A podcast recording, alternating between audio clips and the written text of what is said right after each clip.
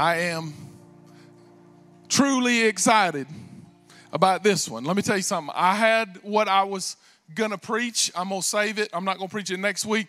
I'm going to save it and I've put it to the side. I had some work to do on it still. But when I got to the office here at church on Tuesday, specifically, I was just praying and I felt like the Lord shifted my mind a little bit that I'm supposed to preach more of a foundational message. Now, listen to me. We've had foundational messages in this series, so this is even more broad, even more broad in a foundation. This is about you and Christ. This is about individual represent. This is about do I understand what the kingdom really is about? And do I understand what this whole upside down concept is about? Because the challenge is that it's not just information. Y'all look at me. It's not just information. You can get as much information as is out there. Read every book that's out there. Read the Bible every day and still miss the kingdom of God. Because it's not information, it's impartation. You got to eat it. Someone say, eat it. You got to eat it. It's got to be yours. You got to own it, eat it, let it come in and change you.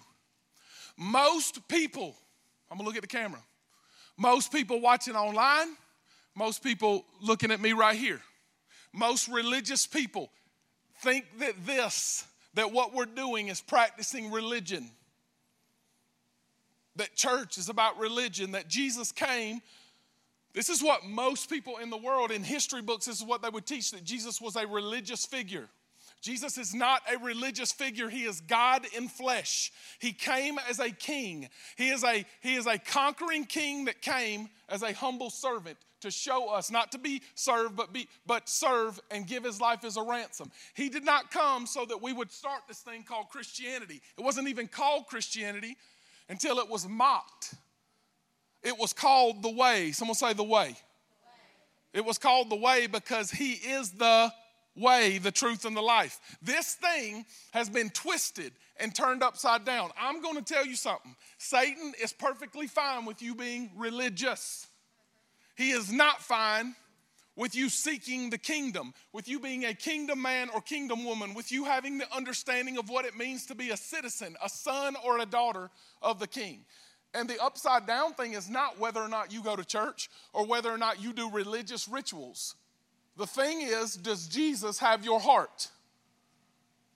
The thing is, do you have a true concept and understanding where He has transformed this into His likeness and every day continues to do so because you offer your body a living sacrifice, holy and pleasing to Him? Most of us have been under the understanding since we were children or since the first time you came to church that what Jesus' plan for your life is is to get you out of hell because you said a prayer. Can I tell you something? I am thankful to God that because I'm saved, I don't have to go to hell. But I am not okay with believing that that is the only plan that He had. He did not die on the cross just so you missed hell and did your thing. He did it so that you would bring heaven to earth. I'm going to show it to you. It's amazing that the Bible actually says that in Jesus' name. But the title of today's message is this Dual citizenship. Someone say dual. Does anybody in here have dual citizenship? You are all, I think that I'm looking at, all citizens of the United States of America, based on what I can see. Does anybody else have a citizenship somewhere else? Gonna be impressed if you do. We had one in the last service. Okay, I don't believe you. We had one. we had one in the last service, and I don't. I don't think there's any in this service. I've always thought it would be cool to have dual citizenship. Can I tell you why? This is not a passport, this is my wallet. I just think it'd be cool to have like six passports like Jason Bourne. you going through, you right? So you're going through which one do I want to be today? Sven Vix Hansen. I can be him, right? I can be different people. I don't, I'm not talking about having split personalities, I'm talking about having dual citizenships. I'm gonna say dual. That means more than one. That means I'm a citizen of America and I'm also a citizen of whatever country you want to pretend that you're a citizen of. I think it'd be really cool. Why? Because I'm still American even if I if another country decides to give me citizenship. But if all of a sudden America decided that I should be the ambassador to a foreign nation, now listen to me. So let's just make up, let's just do Canada because it's the easiest and it's the closest. Maybe that and Mexico are the closest to us, but you can get through the border pretty easily in Canada unless COVID 19 is going on and then they lock it down on both sides. Praise God, it's going to be over soon. I hope Jesus' name. All right, but in a normal day, you, you can just go to Niagara Falls and go across, and it's not a real big deal. But I'm still not a citizen of Canada, am I? Everybody do this? Nope. Still not a citizen. But if I was the ambassador to Canada, I would then get, be given citizenship by the Canadian government. But also, something crazy happens. Where I live and the embassy that I work at is American soil. Did y'all know that? So, in foreign countries where the American embassy is, it's not that country's soil, it's sovereign soil that is considered American. The way that I have to look at this world is what the Bible says that I am that I am an ambassador in a foreign nation, that I'm no longer a citizen of earth. But I'm now a stranger to this place. This world is not my home anymore because I'm His. I'm now a citizen of, everybody say what's up there?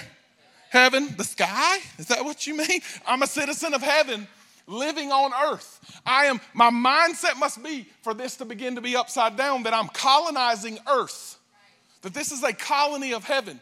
That I'm living here and the place that I live is sovereign. Why? Because I'm sovereign? Because my name's King Mark? No, because I'm a son of the king. Because he has given me governorship because I'm not the king, but I live as if I understand that this is no longer my home and I live in a sovereign place. How can this be holy ground? It is wood and it is concrete and it is in Sugar Tit, South Carolina. Come on, somebody. How can it be sovereign? Because I'm not thinking about Reidville or Woodruff or Spartanburg County or even Sugar Tit because that really is where we are. I'm thinking about heaven coming to earth, which is the opposite of what we think. And we can say, yes, praise God, amen, that's it, Mark, preach it. But that ain't it. That ain't it. That's not how I naturally think. I wake up in the morning, and most of us, if we pray, I'm saying if, I'm not judging you, I'm saying if. Some of us pray, some of us don't. But if we pray, what we're praying is God, rescue me from this earth. The religious person's natural inclination is to hope that I can get out of this earth. If God's plan was for you to be out of the earth when you die, as soon as you got saved, He'd take you to heaven. One person. If God's plan was just to get you to heaven and not when the disciples asked Jesus, teach us to pray, do you know what he said? Our Father who art in heaven, hallowed be thy name, thy kingdom come, thy will be done on earth as it is in. Hmm. So I shouldn't pray, God, get me out of here. And I shouldn't always say, Come quickly, Lord Jesus, can we please get out of here? Maybe I should pray, let your kingdom be established through Mark. May I understand that I have dual citizenship, that I'm still human, that I still have a home here on earth, but my eternal home is more important than that, and my mindset should be in heaven. As a matter of fact, this is what Paul said in, in Ephesians chapter 2. He said, So you're no longer just Gentiles that are only this. You, you, you're no longer strangers or foreigners to the family of God. You're no longer that. Why? Because I'm saved. He said, You're citizens. Everybody say citizens. Say it loud. Say citizens. I'm a citizen. Along with God's holy people, I'm members of God's family. My citizenship is no longer there. My citizenship, it, it, heaven is no longer a foreign place to me. I, I'm, I'm now a citizen of heaven. But this is, the, this is the issue with that. Y'all look. The issue is citizenship is invisible. Citizenship is invisible. What does that mean? It means you can't tell if someone has five a citizenship in five places. In America, especially, because you know when you go to some foreign countries, 99% of people look the same. And I don't mean literally in their facial features, I mean their skin color. A lot of countries, their skin color is identical. If you go to the Middle East, they are all caramel skinned. If you go to Southeast Asia, almost all the people look the same. They have distinction in their exact facial features, but they look very similar. We're a melting pot. It's beautiful. And you could go across and assume that someone is a citizen of another country, but the reality is we are made up of immigrants. There is no one that I'm looking at whose family was not an immigrant at some point, because I don't see any Native Americans. And the rest of us were immigrants. We came in. And so as a result, it's hard to tell in America who is a natural born citizen and who is not. It is easy to trick somebody because you have five or four or three or citizen, or you're not even a citizen here, you're visiting. We couldn't tell why. Because citizenship is, say it loud, citizenship is, I struggle with this word, citizenship. It is invisible. You can't see it. John Cena, right? You can't see it. Why? Because citizenship has nothing to do with the way you look, it has everything to do with the culture of where you're from. Citizenship is not about the way you look. So if you think that when you get saved and trust Jesus as Savior, all of a sudden this is going to change, I got news for you. If you ugly, come on, we can laugh in here. You still ugly. Jesus does not, he does miracles every day, but I hadn't seen someone who was ugly turn pretty. Todd, why are you laughing? He does not worry about this. Matter of fact, God, Jesus said this man looks on the outward appearance, but God looks at the heart. So, this is not what makes me a citizen of heaven. He's worried about inside. Someone say inside. Because inside's what matters. The citizenship can be identified through distinctions in, I need y'all to say this word. Through distinctions in culture. distinctions in culture. When I was working for dad, which was a whole different message altogether, everybody. Praise the Lord. We worked construction and we had some Hispanic guys that worked for us, and they were, they were specifically from Mexico. And when you would, I, we would take them home sometime. I spent time in their house and we worked some stuff on their homes. And there are lots of Hispanic Americans. Are y'all with me so far? Say yes. But they had not yet gotten their citizenship. They had applied for it and we were helping them. They had not yet gotten them. We did all the work. They finally got them, praise the Lord. But, but when I would go to their neighborhood, even though they were in America, they could speak English, I could tell that I was going to a place that did not distinctly feel like my home. Why? Because when I would pull in the neighborhood, I would hear music that is different than I'm used to.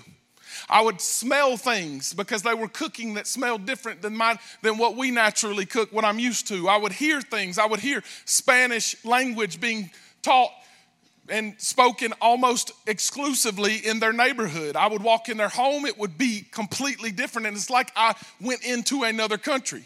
I would not have thought that by walking in most of your homes. Why? Because the distinction is invisible, but I can tell because I experience your culture. It's distinctly different.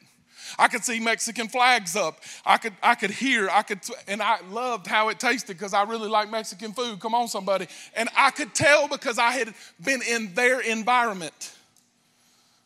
Because my citizenship is not visible, but is identifiable through distinctions that God taught us. That's what Jesus came teaching. The kingdom is at hand. And then throughout, he started teaching these things. And it's distinctions that people should be able to identify. But look at this, look at this, look at this. Religion says it's behavior. Jesus was not teaching behavioral modification, he was teaching heart change. And what flips me upside down and helps me see the world the way that he does is when my distinction becomes his distinctions. So look at this culture. This is the definition. It's not, this is not preaching right now. Culture is just a set of behaviors, language, and beliefs. I simplified it, but this is all culture is. If you're doing a leadership talk and you're talking to a business, this is something you need to know. Why? Because your business has a culture.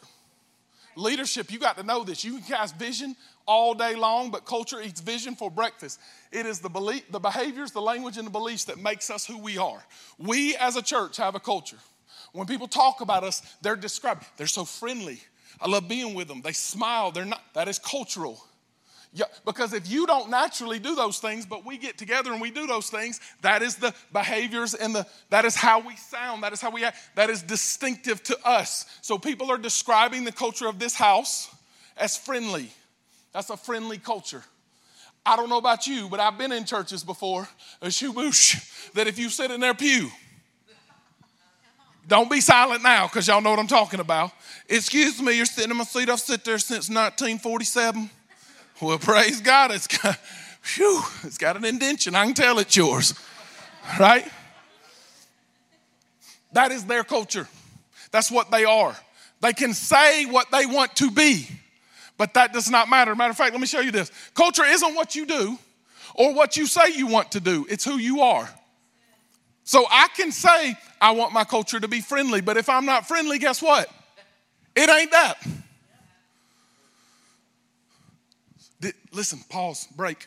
This is the problem with Christianity in general. I see people all the time putting stuff on social media that says this Jesus said to love. So we're just gonna love people. We're all about love. I'm gonna step on your toes probably, but I love you in Jesus' name. Just stay with me. And I think we mean it, but it's not what you say, it's what you continually do. It, it, it, it's known by the fruit that I'm gonna show you in just a second. So, so we say, we're, we're all about love. We should love people. We should love people. Let someone disagree with you. Jesus, have mercy. I couldn't get if I paid all of y'all a thousand dollars for y'all to get up and be loud and shout and be excited. But if I put two presidential candidates up here, I mean, people lose their minds. I see people that wouldn't never say a word get their blood boiling so upset. Ah, I can't believe you have to. And it's either it's either an elephant or a donkey that we losing our minds over. Jesus, help us. I mean, it's next to impossible to get. I'm talking about Christians now. This is for Christian people. If you're not a Christian, I love you. I'm so glad you're here. You're going to have a second to join us in just a second. But for Christian people watching online or watching in here, the, the distinction that separates us is we hate you if you do what we don't agree with. But we're supposed to love everybody, so we're going to say verses that talk about love, but then we ain't going to love you. It's okay if you don't agree with me right now. Don't be as angry as you are online. Come on, somebody. That's funny. Because it's not what I say I want to be, it's what I am. That is my culture. Look, this is what the scientific definition of culture is this is literally nothing about Jesus. We have some nurse, doctor, educated people in the room. This is the, this is the scientific term. It's, it's, it's how you get a medium, it's an, understand, it's an environment. So when you go get your blood work done, you're getting blood cultures. That's what they say.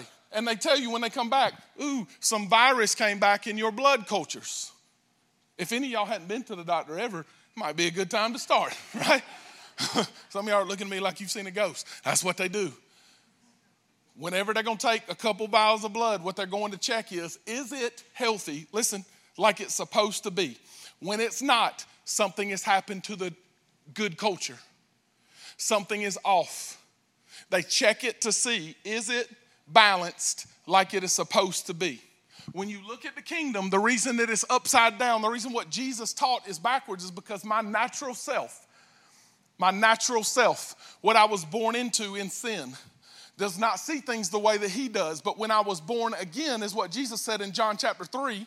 He said, Flesh gives birth to flesh, but spirit gives birth to spirit. You got to be born again. There's a new culture that comes inside of you. Those old cultures should feel like when I'm sick, when I sin, it's not a behavioral modification system. It is dead, has come to life. The heart of stone has become a heart of flesh, and I no longer see things the way that I used to. The problem is, our mindset says, Jesus, come in and rescue me and get me out of this storm, not realizing that maybe He called you to the storm so you could be the difference in Christ. But I see things all backwards because I'm looking at this environment going, I don't like, watch, the, if y'all miss this, you're gonna miss the most important stuff. I don't like how it feels. God gave you distinctions in your personality, and they're not bad. Some of us have off balance things. I'm ADHD. God intends to use that. I don't always like it. Squirrel, I don't always like it, right? And there's things about us that we change physically, and we look and we spend so much time trying to change the physical that we don't realize that's not what God is about. One day you'll receive a glorified body. Until that day, He's worried about what's in you, not what's outside. And we, we focus our attention on trying to fix this And he's focusing his attention on loving you and wanting to use you. And you tell him things like, I just ain't feeling it, or they did this to me, not realizing that he wants to use that to his glory. And it's frustrating because in this environment, in this medium, I'm stuck because I constantly want him to change this. Listen, if you miss this, you'll miss the point. And he called you to affect that. He's, he's planted you. This is what I think so cool about, and I'm about to show you, what I think so cool about the Bible, and especially what Jesus taught, and why this seems backwards is over and over and over and over and over again. When Jesus was teaching, he talked about agriculture. The word agri in Latin just means acre. That's where we get it's land. And he constantly gave examples of the kingdom is like seed that's planted in good soil and in rocky soil. The kingdom is like a field. The kingdom is like, the kingdom is like, the kingdom is like. And then he said this. He said this that, that my environmental factors are what causes me to think upside down, and that, that, that this is the big problem. That this is the big problem. That I look at what I think I need. Have y'all heard of Maslow?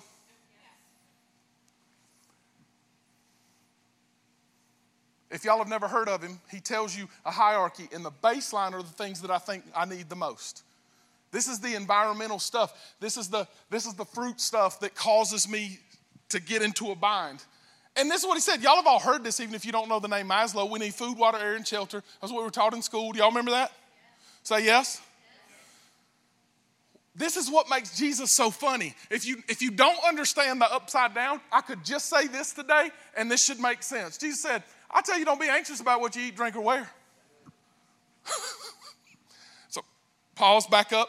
What, what am I, what, what are the things that Maslow says I have to understand that I have in order to feel safe? The baseline of need, this is where agriculture comes in, listen, is what I eat, drink, and wear. Jesus said, No, don't worry about that. The Gentiles worry about that. It's not a big deal. Seek first. Everybody say first. first. The kingdom and his righteousness, all those things will be added to you.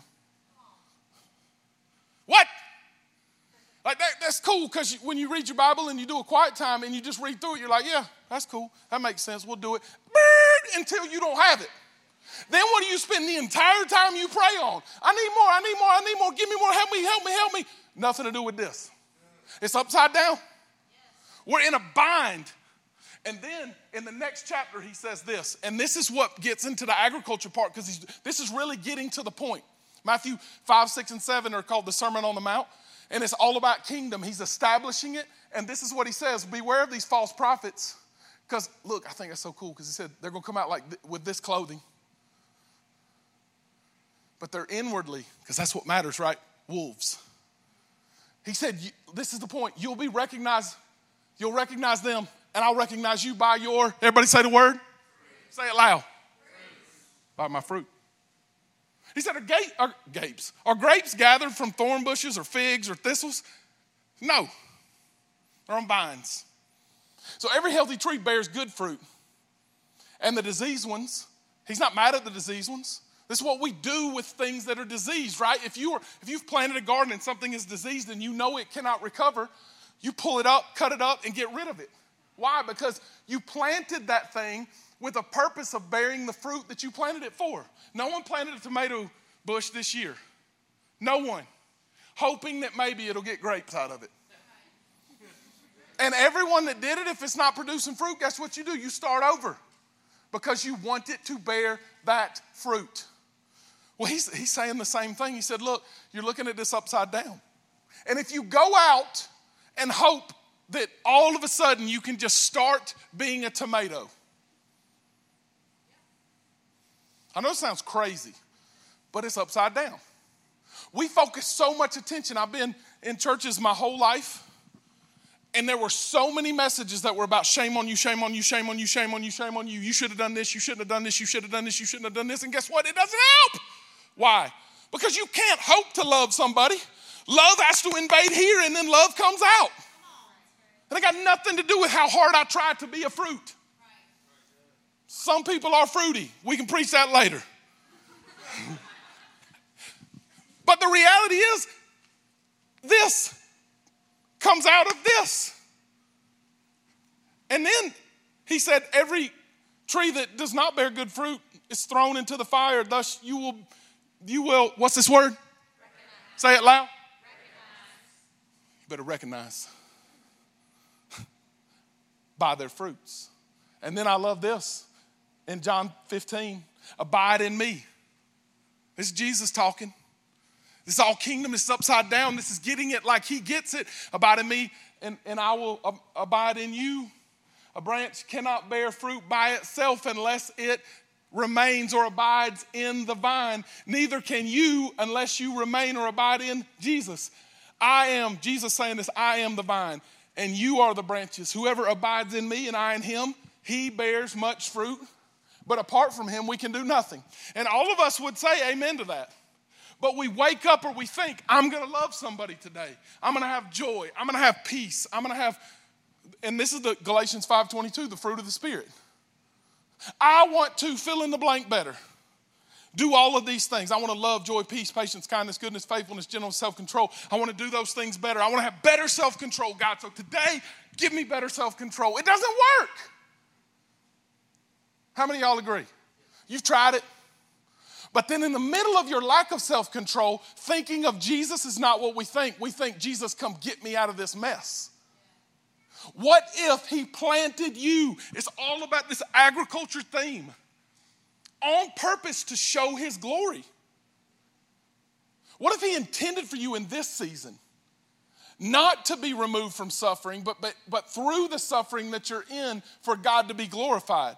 What if every time that I pray, God, get me out of this feeling, we miss God altogether? What if that's not the point?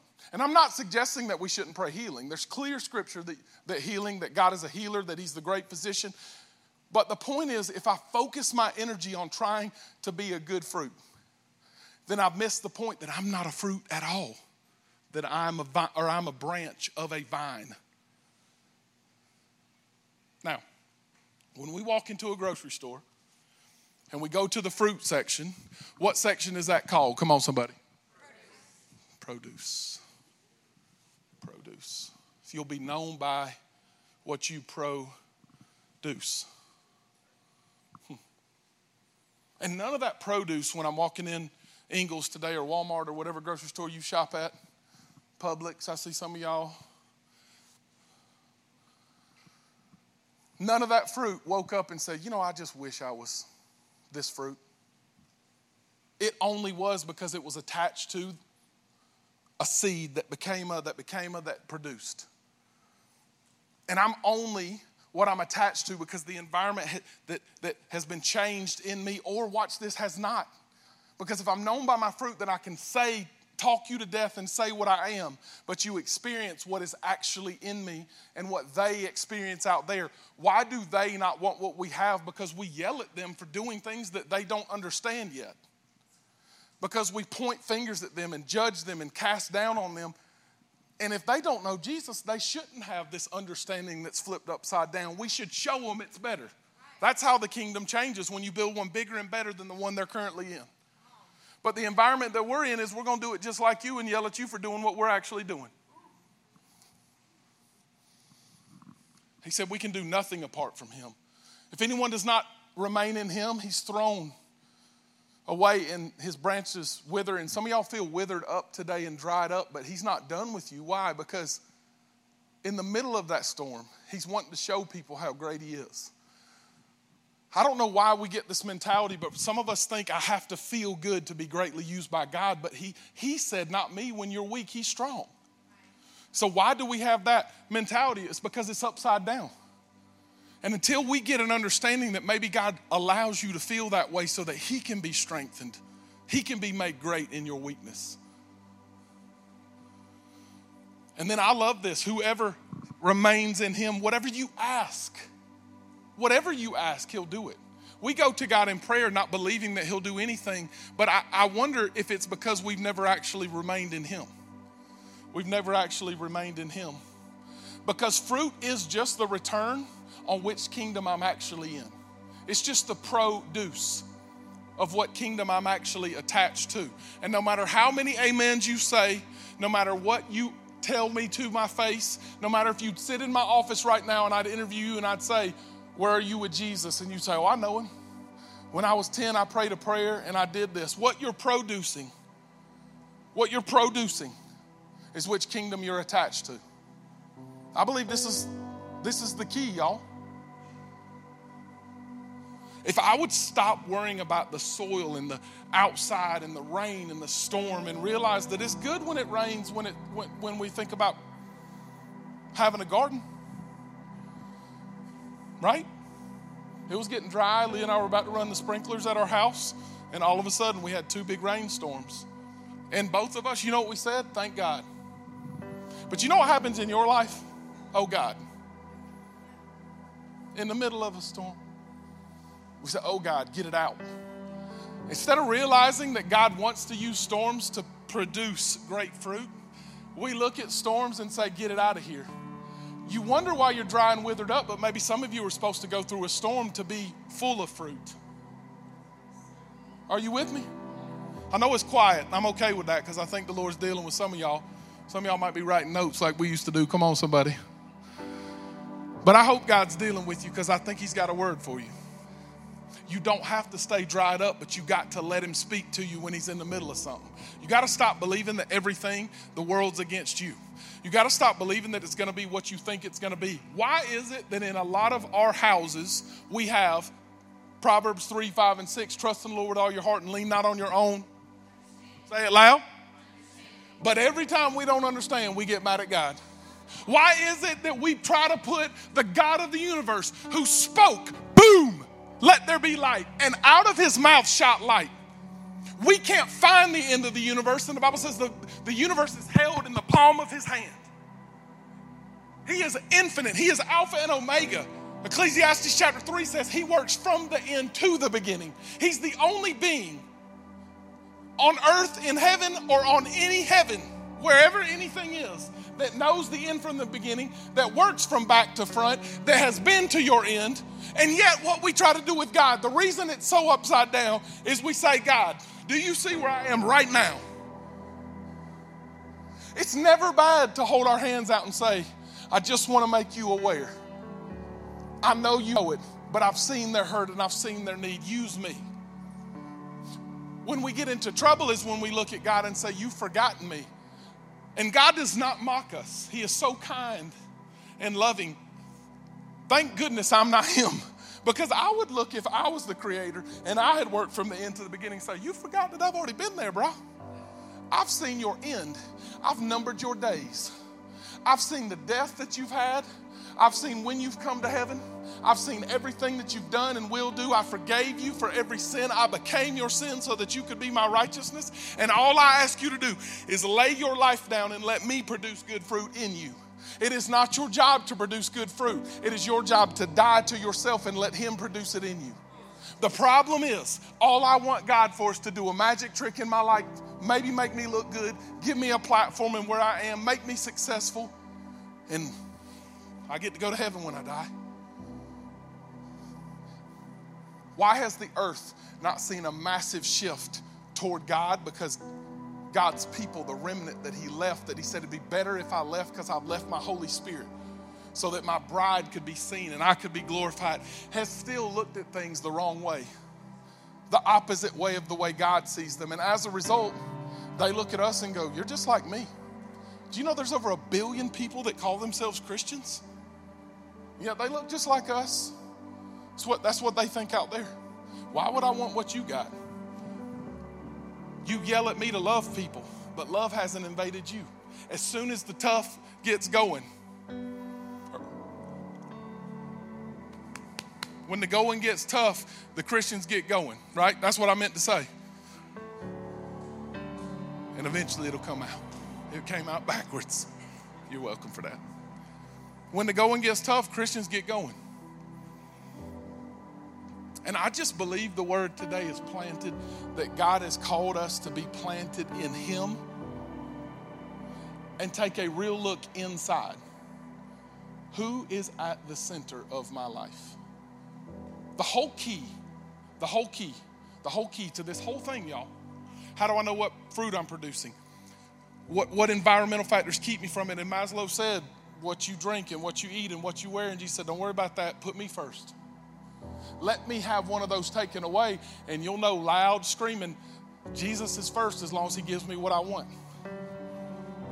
The whole key is what are you planted in? Which means, translate, who's first? Everybody say first. Say it loud, say first. Let me show you in Colossians 1 a culmination, putting a bow on this, what Paul said. This is it. You can't seek a kingdom first if you hadn't put the king on the throne. You me say that again? You can't seek the kingdom first if Jesus isn't on the throne of your heart. If Jesus isn't first, he's the king, y'all. What kingdom are you seeking if you don't know who the king is? We're making a mockery of the kingdom that is his if he's not on the center. If this isn't a representation of the king's kingdom, then we're building our own kingdom and trying to put Jesus' name on it. He has to be first. And this is what Paul said. Look at this, Colossians 1. He said, He has delivered me from the kingdom, that domain. That domain literally is the same Greek word as this Greek word king, for kingdom. He said, He's delivered me from the kingdom of darkness and transferred me into His kingdom.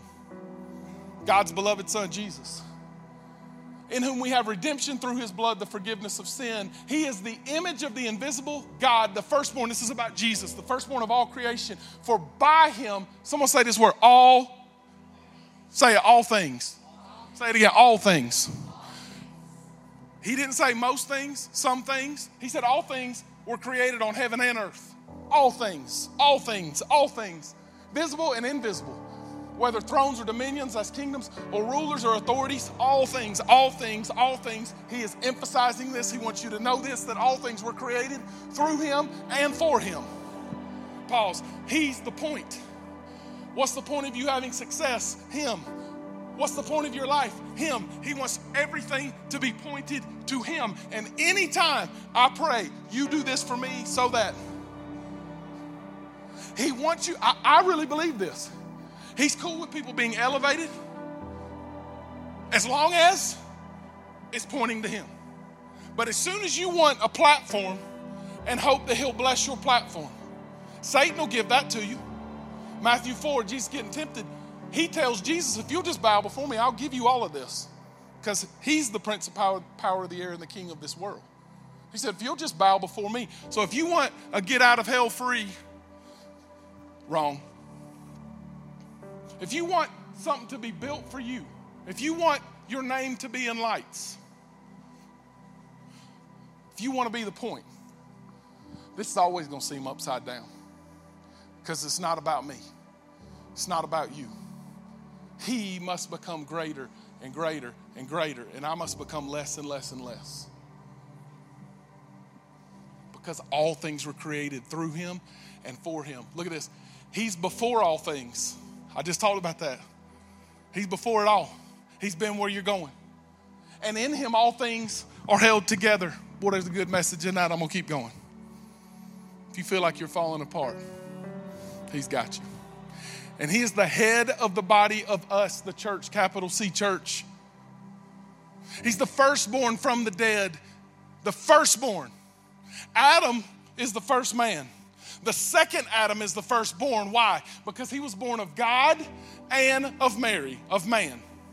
The Holy Spirit impregnated Mary and said, I'm going to make a God man to live a sinless life, to become sin so that you could be the righteousness of God, so that you could be John chapter 1, verse 12, the children of God, so that I could have his likeness imprinted on me, so that I could enter when the curtain was torn, the Holy of Holies, so that I can have fellowship with him every day. He had to be this firstborn from the dead. He took on all of that death and made us alive in him, so that this is the key in everything. He might be, I need y'all to say that word.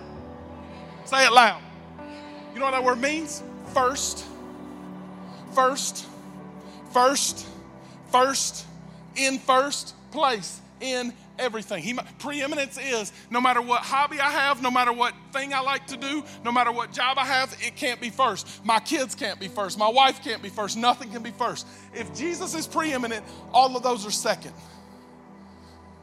And we can say it's yes, but by our fruit, people know what's really preeminent, what's first. Because that preeminence, that is what the fruit producer is in your life. You let your team, who is preeminent in your life, lose, we gonna know. Why? Because you lose your cookies. Your spouse hates being with you when your team loses. Why? Because it's first. Jesus, this one you know. Jesus, please help my team win. Please. Does he care about your team? Sure, he loves people. But I don't think he's up there with the scoreboard watching, going, man, I hope Mark gets his way. Because maybe then he can put me first. And I'm making light of it, but maybe we're hitting on some of the problem. Maybe I'm picking at some of the scabs. That's the truth, y'all. Because I know it's uncomfortable, but that's preeminence. For in him, all the fullness of God was pleased to live, dwell. John 1, verse 14 says, The Word became flesh and dwelled, lived among us. That's Jesus. And through him, to say this word. Say it loud. Second Corinthians 5 says he's given you the ministry of reconciliation. 17, that, that you in him are a new creation. The old is gone and the new has come. Verse 19, and he's given you the message of reconciliation. Verse 21, that you're ambassadors. He who knew no sin became sin to make you become the righteousness of God. The point is, his goal is to reconcile. I skipped.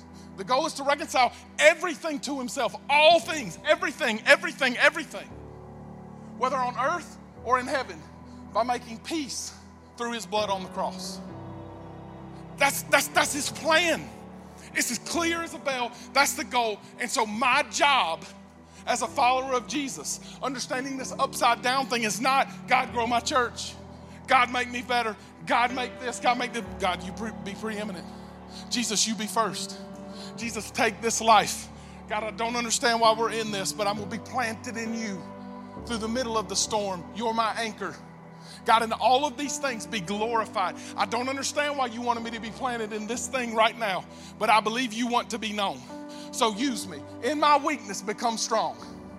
If I could have that mindset, it would change the way I pray. It would change the way I look at the world. It would change my anger. It would change it would change the way that I, that I look down on people.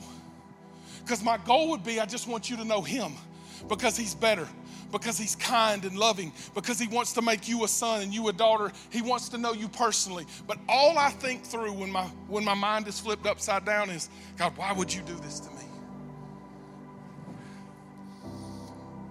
And it makes this world a roller coaster, y'all, doesn't it? It's maddening. Because all I can think is, God must have forgotten me. Because I heard someone preach that all things are good. But that's not what Paul said through the Holy Spirit. He said he works. Everybody say works. All things together. Someone say together. Isn't that interesting that all things are held together by Jesus and that he works all things together, but then when things aren't going the way that I think they should, I'm wondering what's wrong. And maybe it's not that he's not working all things together. Maybe it's that I've pushed away from the vine. Maybe it's I'm attached to the wrong vine, and maybe I'm producing the wrong fruit. Fruit, excuse me. I don't know what food is, but just go with it. Maybe it's that I'm producing the wrong fruit, hoping that He'll come and change my behavior. Religion wants to change your behavior. God wants your heart your behavior will produce whatever you're attached to. Your produce will be what you're attached to. Your produce, you will always produce whatever you're attached to. Stop looking at the produce and start looking at you. You will continue to live upside down from what God planned. It looks like what everybody else looks like as long as you stop looking at Him first. He has not just come to save you out of, but to plant you in so that He's glorified every day of your life when things look good, when things look bad, no matter what it is, He wants to be glorified. So, this is what I want you to do. In the song that we're about to sing, I want you to honestly evaluate. Honestly evaluate who's preeminent. I want you to ask yourself what citizenship in your dual citizenship, Christian, is most being glorified. What thing has your heart and attention the most? And I don't want you to lie. I don't want you to tell me. I don't want you to tell your spouse or your friend or your neighbor that you came with. I don't want you to tell anybody. I want it to be between you and God as we sing this song. And I think Shannon could not have picked a better song for us to sing. Why? Because we're singing It Is Well through all the storm. It is well with my soul. I want you to answer this question Can you sing that as a testimony, or do you just have to go along with what the words are singing? And as soon as we're done, I'm going to close this. So, God, as we stand and sing, the goal of this is not to feel beat up because you know the more I studied this and you talked to me, the more I kind of felt beat up because I can tell you all the things that I've screwed up in and the mess that I feel. Lord, the goal is that you get our whole hearts. And then in the middle of my weakness and stupidity, and when I sin and when I fail, and when I look and say, How could you ever use me, God? I've done so many things. I realize it was never about all the things I did in my past or all the all the flaws in my personality that I wish would change, or none of that. You are God, and you choose through me to use me, and through them to use them, and through all of us to be glorified. And so, God, may we look to you and honestly say, You are first, and it is well. You loved us so much that you sent Jesus to die in our place, become our sin, so that we might become transferred into your kingdom, your righteousness. So, as your body here on earth, may we glorify you in all things. In Jesus' name. And everybody said, Amen. Let's stand and sing.